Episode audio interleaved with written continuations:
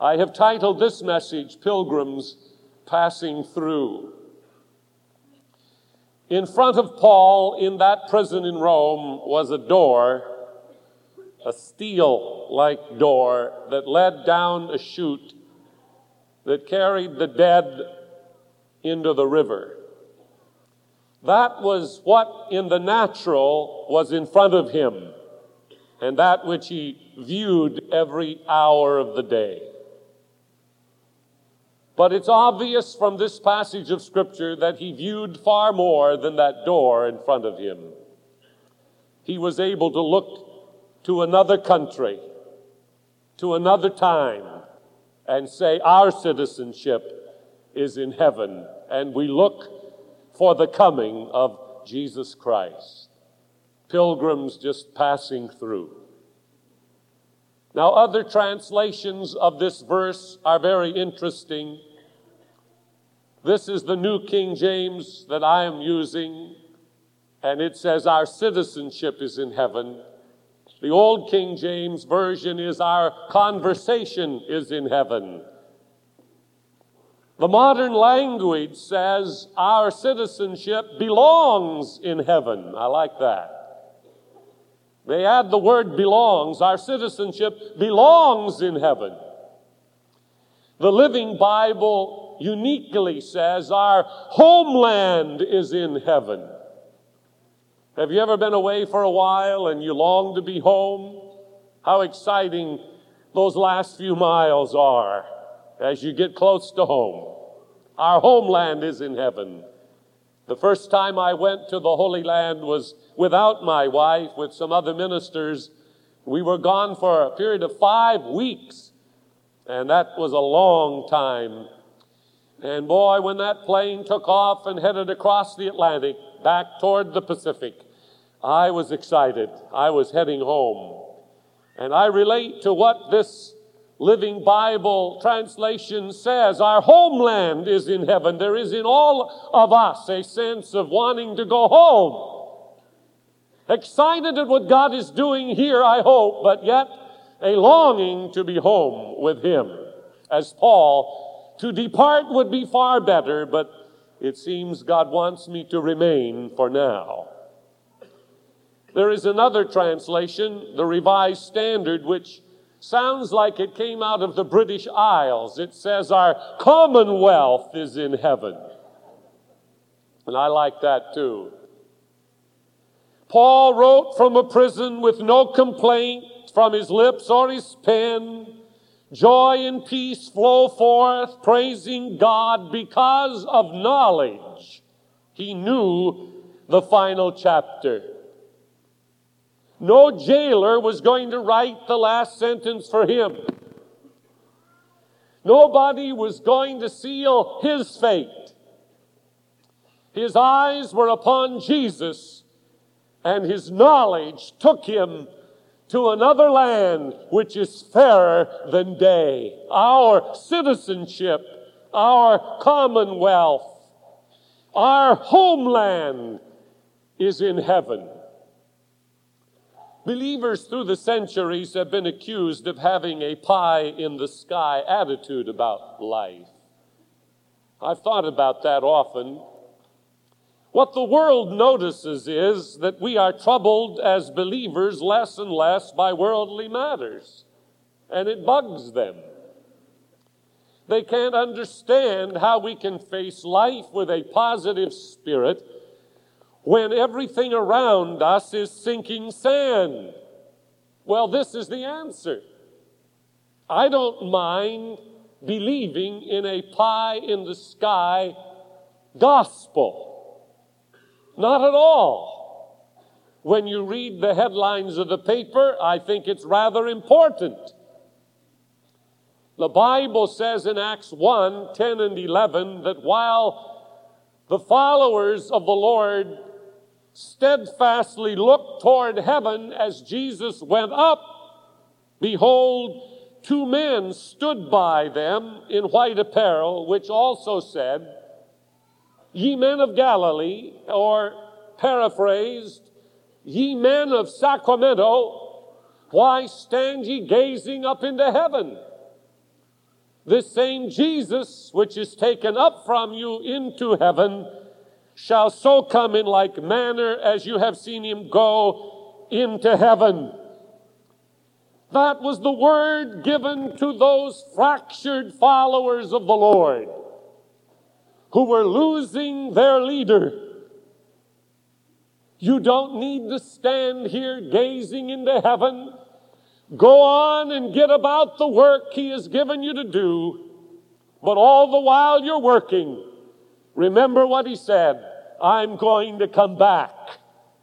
And the angels rehearsed it for them again. This same Jesus, which is taken up from you into heaven, will so come in like manner as you have seen him go into heaven.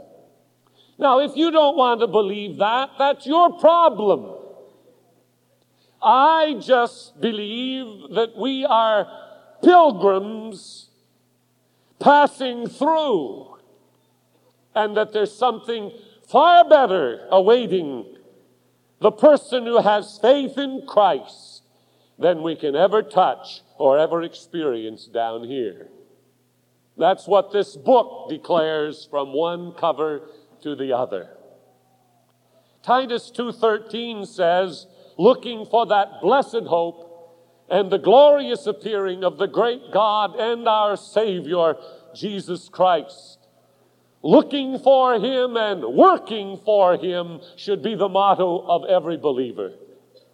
Say it with me this morning. Looking for him and working for him. Say it. Looking for him and working for him. Say it again. Looking for him and working for him. Open your Bibles to 1 John chapter 3, that beautiful little epistle of John, the beloved disciple. So in love with Jesus, gives us some powerful truth. In this third chapter of 1 John, verses 1 through 3, behold what manner of love the Father has bestowed on us, that we should be called the children of God. And just stop for a moment and think about it, that we could be called the children of God.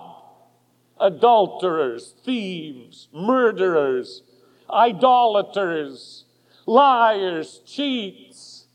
We could be called the children of God. Think about that. That is an exciting possibility. And John was rejoicing. Now notice what he says. Therefore the world does not know us because it did not know him. So when they accuse us of pie in the sky and all the rest, just smile. The world does not know us. They do not understand. All that confronts them is this week's paycheck. Being able to project far enough to get another meal and to live another day. But with the family of God, it's much different than that. Beloved, now are we children of God, and it has not yet been revealed what we shall be. He gives present tense, we are the children of God, but he projects then to the future and says, but it has not yet been revealed what we shall be. Can you imagine that? But we know this, that when he is revealed, we shall be like him, for we shall see him as he is. Oh, powerful. And everyone who has this hope in him purifies himself just as he is pure. Notice the progression here. We are the children of God. We will be like him. You see, we're not yet there. Pilgrims passing through. That's what bothers some of us about the rest of us. We're not yet like Jesus, and we'd like everybody to be like Jesus. The funny thing is, we're always wanting others to be like Jesus and don't think much about ourselves. I wish he was like Jesus. I wish she was like Jesus. Well, we're striving, but friends, we will not arrive until we see him face to face. Then we will be like him. And in the meantime, as we journey through, we purify ourselves with this hope. Now, you may have wanted to know how you could live a righteous life, how you could be holy before God. Here is a statement to latch on to in 1 John 3. We purify ourselves with this hope. What hope? That at any hour of any day of any year, Jesus Christ could return to gather his own to be with him. And because no man knows the day nor the hour wherein the Son of Man cometh, we live and we labor daily with anticipation that it could be today, and we purify ourselves with that hope. That's what brings holiness in life, that Jesus could come today. I'd better not do anything today that would grieve him or harm my relationship with him. I want to be pure when he comes. Hallelujah. So we are children of God now. It doth not yet appear what we shall be, but in the meanwhile we purify ourselves with this truth. Now there are two basic points I want to leave with you today. The first is pilgrims with dual citizenship. I want you to see this. Everybody knows that we're born in the flesh and we have a birthday. Whatever month, day, year, we have a day we celebrate our birth, born in the flesh. But in John 3, Jesus introduced to Nicodemus what has been known as the new birth or the born again experience. It's biblical. It's John 3. President Jimmy Carter made that statement quite popular when on newspapers and magazines came this heading, Born Again President.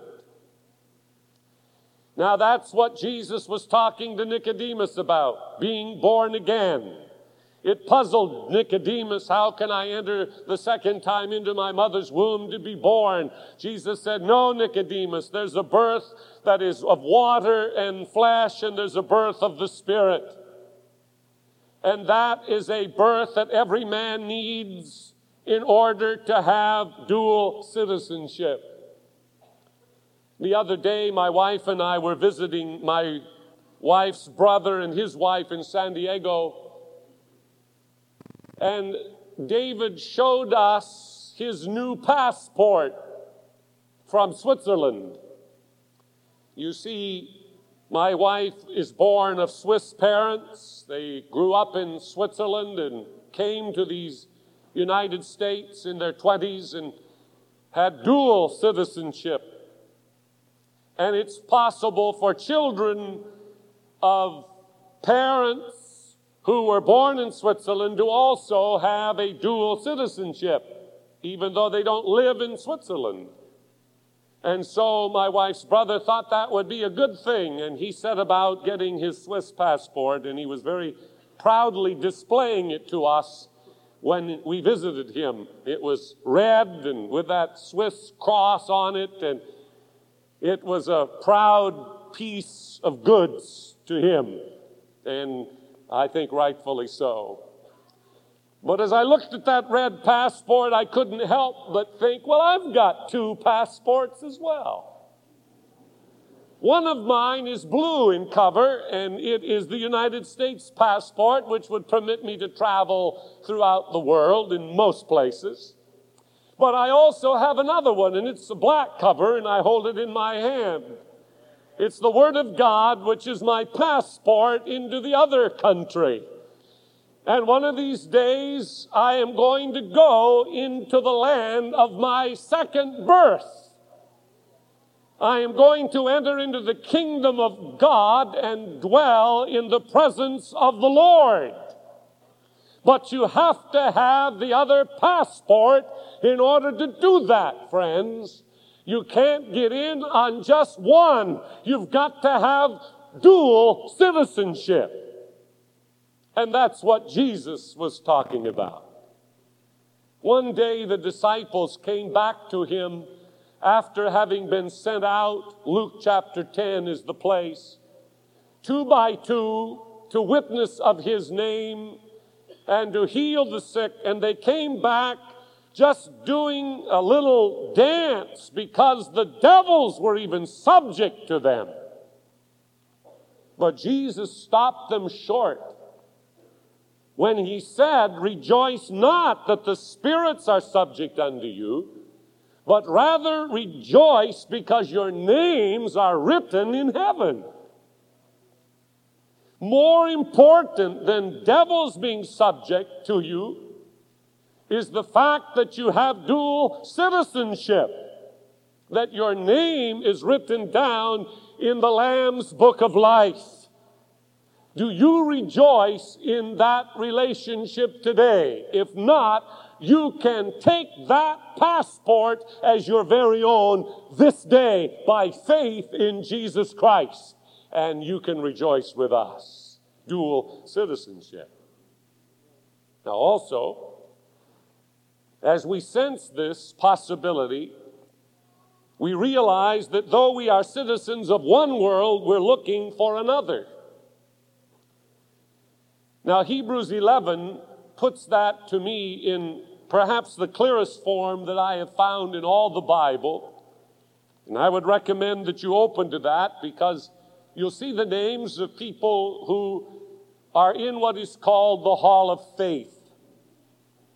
And in the 13th verse of the 11th chapter of Hebrews, the statement is made, "These all died in faith, not having received the promises, but having seen them afar off, were assured of them, embraced them, and confessed that they were strangers and what?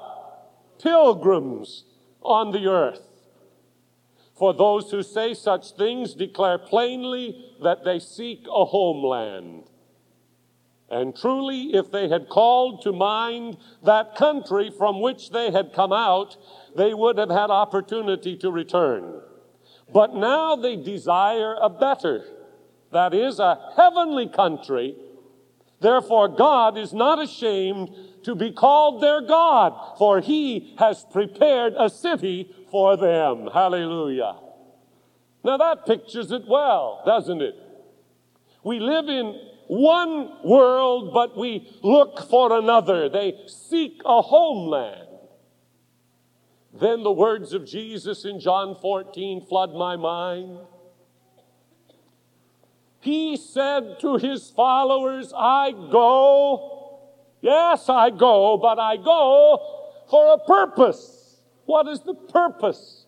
To prepare a place for you. Is it imaginative? No. It is a place, a literal place, where the pilgrims of this world can move one day into the bliss of no pain and no suffering and no sorrow and no death and no more moving. Hallelujah. We will be in the homeland prepared for those who have faith in Jesus Christ. Pilgrims just passing through. Now we are in that boat today, unfriendly territory. But with the psalmist we can say, "I fear no evil, for thou art with me. Thy rod and thy staff, they comfort me." Some of you are here in church today feeling buffeted, feeling attacked, feeling violated, problems galore, difficulties, things that you're facing that seem greater than you can keep up with. Let me tell you, this message today could be the source of strength and encouragement for you And it would be that way for the rest of your life if you will take it according to the inspiration that the Holy Spirit gave Paul when he shared it with us. We are citizens of another world. We have another homeland. So what if we have a few problems here? People call and say, how could Roxanne Brandt die of cardiac arrest with cancer in her body when she's an evangelist and a healing evangelist at that, and she's comparatively young? I don't know. But it doesn't bother me. I don't think there's one person on the other side, whoever they be and however long they were a Christian, that would ever want to come back here once they arrive there. I just don't think that would happen. I don't know why some are wiped out on a freeway by a drunken driver. Don't ask me why. The only reason that I can think of is we're here on earth and we're not angels and we're not immortal. We're mortal and we're pilgrims passing through. And if somebody wants to pull a gun and shoot me, then I guess that's the way it is in this world. But that isn't it, folk. I have a citizenship in another world. And that's what I'm looking forward to. Hallelujah. Those who break beneath the loads of life are those who try to carry the burdens all by themselves. I feel sorry for them. This week we had a graphic example of that. I was attending trustee board meeting at Santa Cruz at our Bible college. That morning I felt chilled and I thought, I've got to go to this meeting, and I went and sat through the day, but the longer I sat, the colder I got until my jaw was even shaking. And I knew I was getting a bug. And I finally at 4:30 excused myself and headed for the motel room and crawled in under the covers, and for an hour I shook that bed trying to hold still. And finally the shaking subsided and I flipped the news on. And there on the television screen, one of the most horrible scenes unfolded as the treasurer of the state of Pennsylvania took a Magnum revolver, stuck it into his mouth, and blew his brains out in front of the whole nation. Oh, I was sick inside. I thought, dear God, that doesn't have to happen. We all make mistakes. No one is perfect. We have all sinned. Oh, that the world would hear that message. We've all sinned. Whether it's embezzlement or whatever, what difference? We've all sinned. But the blood of Jesus Christ, God's Son, cleanses all sin as well. And that poor man didn't have to do that. But that's what happens when the world doesn't know what we know. The burdens of this life break them. And that's all they know to do. And how dastardly it is. As I came home to my study on Friday, in the back of my mind there was going over a note that I had gotten years ago, and I searched and found it in my file. A note from a man who was in a church that I pastored at that time. And on that note, it said, show this to Pastor Cole. It was found in his pickup truck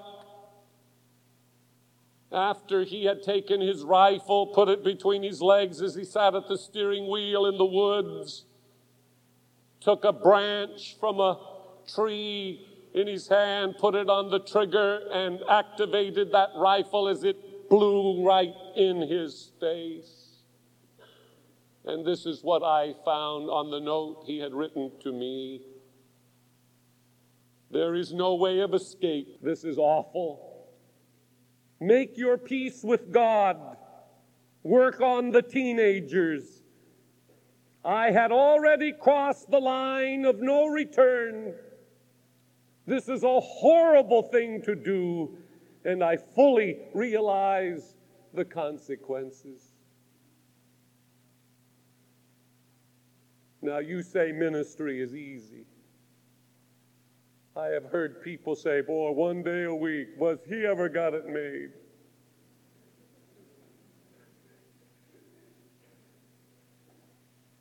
To try to wrap your arms around that family, to try to stand and speak to people who were living, give them some hope. How would you like that job? And not just once, but over and over again. And how would you like to carry the burden that I carry right now? Speaking to thousands of people today about eternity and their destiny. People who are not right with God in many cases, people who are burdened and broken by the cares of this life, people who are about to cave in, about to give up, thinking about doing what those men did that I have just cited. You say it's easy? I'd like you to try it for just a week.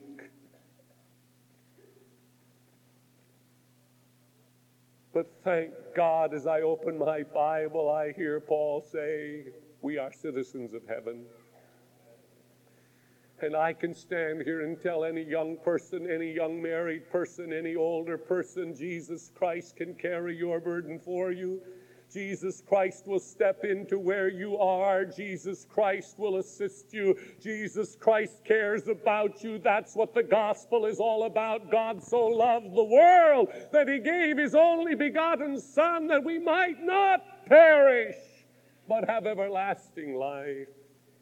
We're citizens of one world, but we're looking for another, and that can keep us going no matter how dark the valley may become.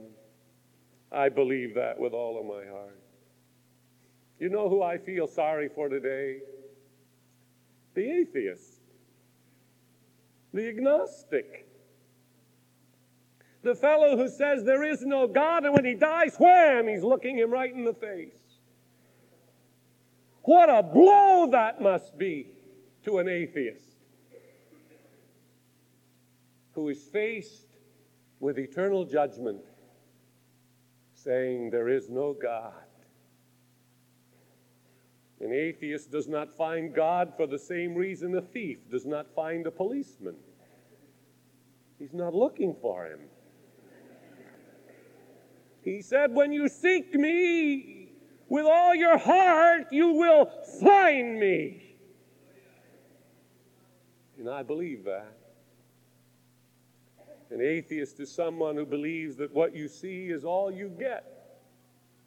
And if that were true, what a sad thing it would be for God to have put us in this world if all we get is what we see.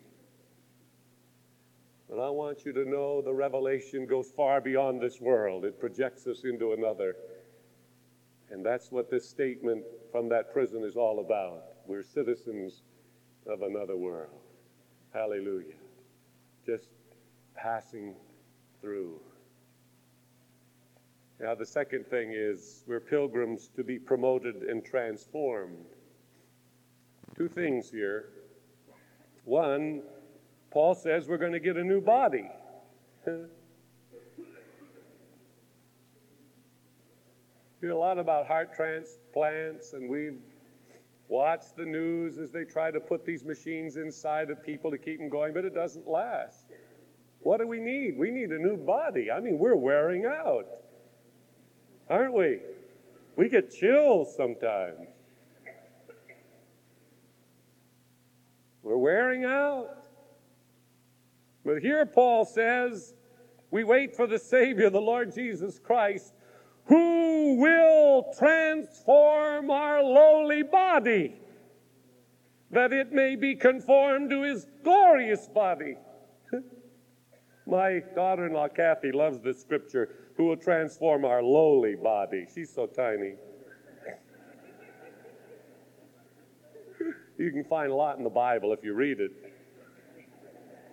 Like the fellow who said, I'm not going to fly because Jesus said, Lo, I am with you always. Well, we're going to get a new body. He will transform our lowly body. In this body are the seeds of the soil from which it came, and there's pollution there.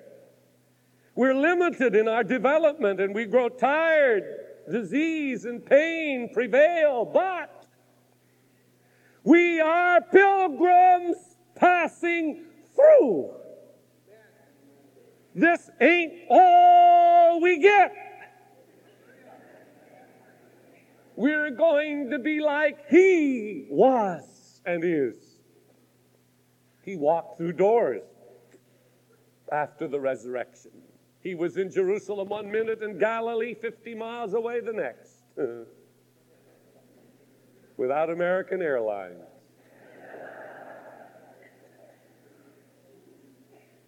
We have a higher destiny. Our body will be like the body of the Lord. It doth not yet appear what we shall be. We shall be like Him, for we shall see Him as He is. Men may discover missiles, but He can never discover youth. God has worked that out by putting a tree of life in the midst of the paradise of God. It's where He is. And He said, I go to prepare a place for you. And there you can partake of this tree of life. And you'll never have to have glasses. You'll never have to use crutches. You'll never have any wheelchairs where I am. You will never be old where I am. There is eternal youth. There is eternal vigor. There is eternal life where I am. He's going to transform these bodies and make them like His own body. I think that is an improvement. Citizens of another world, just pilgrims passing through. So if people die young, but they know the Lord, they're all new. Oh yes, we suffer pain from separation, but let us not forget that's really the goal of every human being, to be graduated, to walk in front of the class and get the diploma and hear the principal say, well done, you've made it. Pilgrims on our way somewhere. Nothing lightens the burden of the day like the anticipation of things to come. If you are in business, I am told the best way to handle your day is to do the hardest things first, and then you can anticipate the easier. And that's what I have tried to do for years. I think that's why I get so much done. I try to handle the thing I don't like the most first, and then everything just gets more exciting as the day progresses. Try it. You'll like it. Don't put off the ugliest and the hardest to the last of the day. You won't have enough energy to do it then. It'll weigh you down.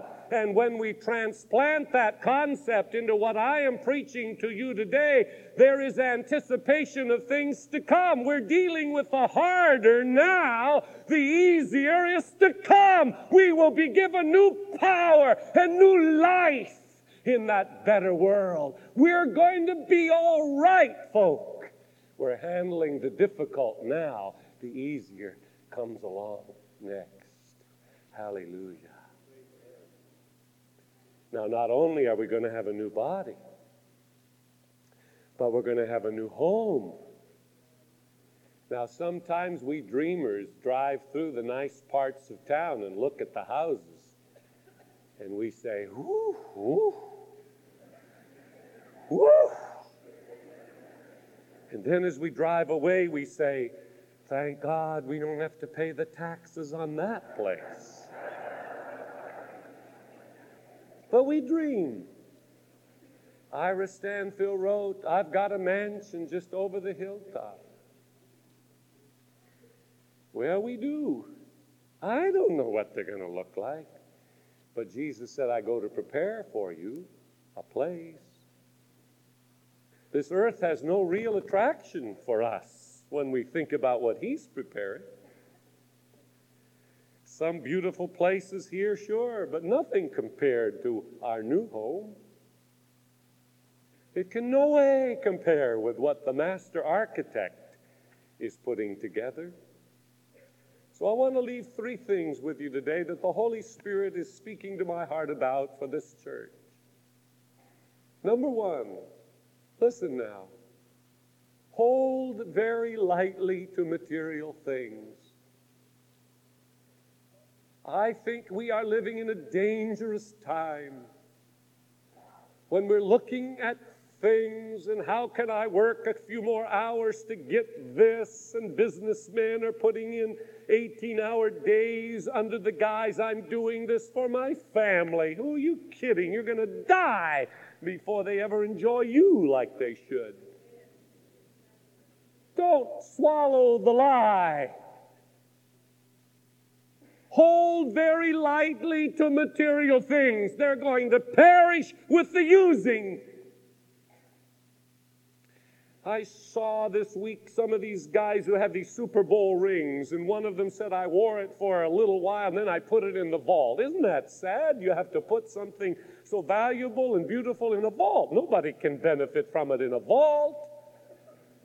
But you know why? He's afraid of it getting stolen, and he's afraid of it wearing out, because it wears with the using. But why not use it? He's going to go someday anyway, somewhere, and he'll leave it in the dumb vault. Won't even be on his finger in the casket. It's true. Somebody else will wear it around, never even saw the Super Bowl.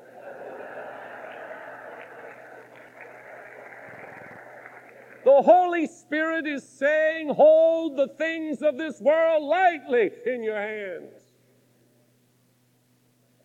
And the second thing he's saying is, seek more than flimsy pleasures and entertainments. I'm troubled. It's the day of videos.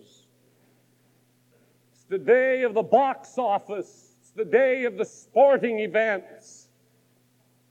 The big game. And then there has to be another one, and another one, and another one. And then there's the work for 5 days, and I can't wait till Friday and Saturday when I can kick it all back, and I can relax, and I can go drink and do my thing, and I can pleasureize. Oh, dear friend, there's nothing but death in that glass. It's a dead-end road. We need more than pleasures and entertainments. We need Jesus. He's the one that takes you by the hand and walks you across the river. And the third thing is, we need to be like Paul. We ought not to fret, complain, and worry in this day. Some of you guys and gals have to look at the stock market page first thing in the morning to see if you're still alive or not. Don't fret, complain, and worry. If someday the headlines say, crash! I hope you'll be jumping up and down, praising God and saying, hallelujah, God must have something really special for us now. Paul was facing that door leading to death. And he said, our citizenship is in heaven. I don't care what's beyond that door. My eyes are fixed. Jesus, for the joy that was set before him, endured the cross and despised the shame, and was sat down at the right hand of God. For the joy that was set before him, despised the shame. Endured the cross. Worry, fretting, complaining, grieves the Holy Spirit and embarrasses God. He's great, he's mighty, he will not forsake us. Will you remember those three things? Hold lightly to material things. Don't depend on pleasures and entertainments for your life. then stop worrying, fretting, and complaining, and start glorifying God with the knowledge that we're heading somewhere. Now, friends, as I close, if I haven't convinced you yet that this truth is an eternal one, let me remind you that every civilization of history has had a belief in the hereafter. When I walked down those stairs in the Valley of Kings in Egypt years ago into the tomb of King Tut,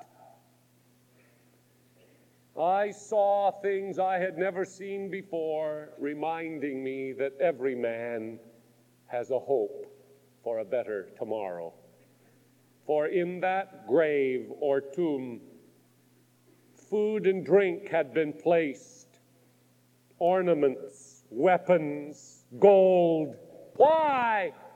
So that in the next life he would have food and drink and ornaments and weapons and all of this stuff, or they would have kept it for themselves. Why do you think those pyramids rise out there on the desert outside of Cairo? Because they give the king room to roam in his next life.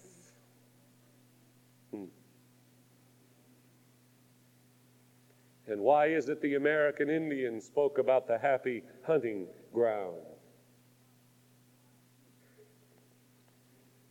Job believed in life after death. When he asked, if a man die, shall he live again? He said, and after my skin has been destroyed, yet in my flesh I will see God. I myself will see him with my own eyes, I and not another. Job chapter 19, and Job is the oldest book possibly in the Bible. David believed in life after death. Psalm 16, therefore my heart is glad and my glory rejoiceth. My flesh also shall rest in hope. For thou wilt not leave my soul in hell, neither wilt thou suffer thine Holy One to see corruption. Isaiah believed in life after death. Thy dead men shall live, together with my dead body shall they arise. Awake and sing, ye that dwell in the dust. For the dew is as the dew of herbs, and the earth shall cast out the dead. Isaiah 26, verse 19. Jesus believed in life after death. I am the resurrection and the life. He that believeth in me, though he were dead, yet shall he live. Paul believed in life after death. For to me to live is Christ, and to die is gain. We're citizens of another world. Behold, I show you a mystery. We shall not all sleep, but we shall all be changed in a moment, in the twinkling of an eye, at the last trump. Oh, and he shouted, O death, where is thy victory? O grave, where is thy sting? Thanks be unto God who giveth us the victory through our Lord Jesus Christ. On this platform some weeks ago, Brother G.W. Hardcastle sang this song, just think of stepping on shore and finding it heaven, of touching a hand and finding it God's, of breathing new air and finding it celestial, of waking up in glory and finding it home. Just think of it. Paul did, in a prison. And he said, we're just pilgrims passing through. We can make it, whatever comes our way. Hallelujah. Our commonwealth is in heaven. Our homeland is in heaven. Our citizenship is in heaven. God wants to relieve a lot of burdens in this church this morning. God wants to take the load you've been trying to carry yourself, bear it for you, and say, hey, I didn't put you here to fail. I didn't put you here to lose or to be destroyed. I put you here to win. And I hold out before you this great possibility of being with me forever. And if you'll just see that, you can make it through any dark valley that comes. Our citizenship is in heaven. Just think of stepping on shore and finding it home. There's nothing like going home. Take heart. Look up. This same Jesus is going to come for you. He will not leave you alone. Let us pray. Oh God, our Father, as we come to the concluding moments of this meeting,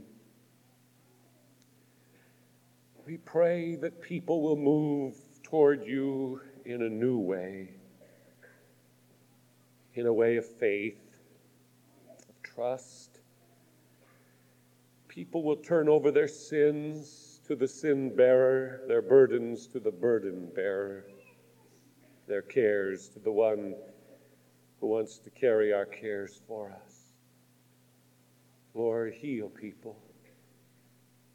Right now, I pray you'll make them light in spirit. Lift that load right now. May they feel it right now, just going away. Our citizenship is in heaven. We're not here forever. This will not last. We're going on. We're just pilgrims passing through.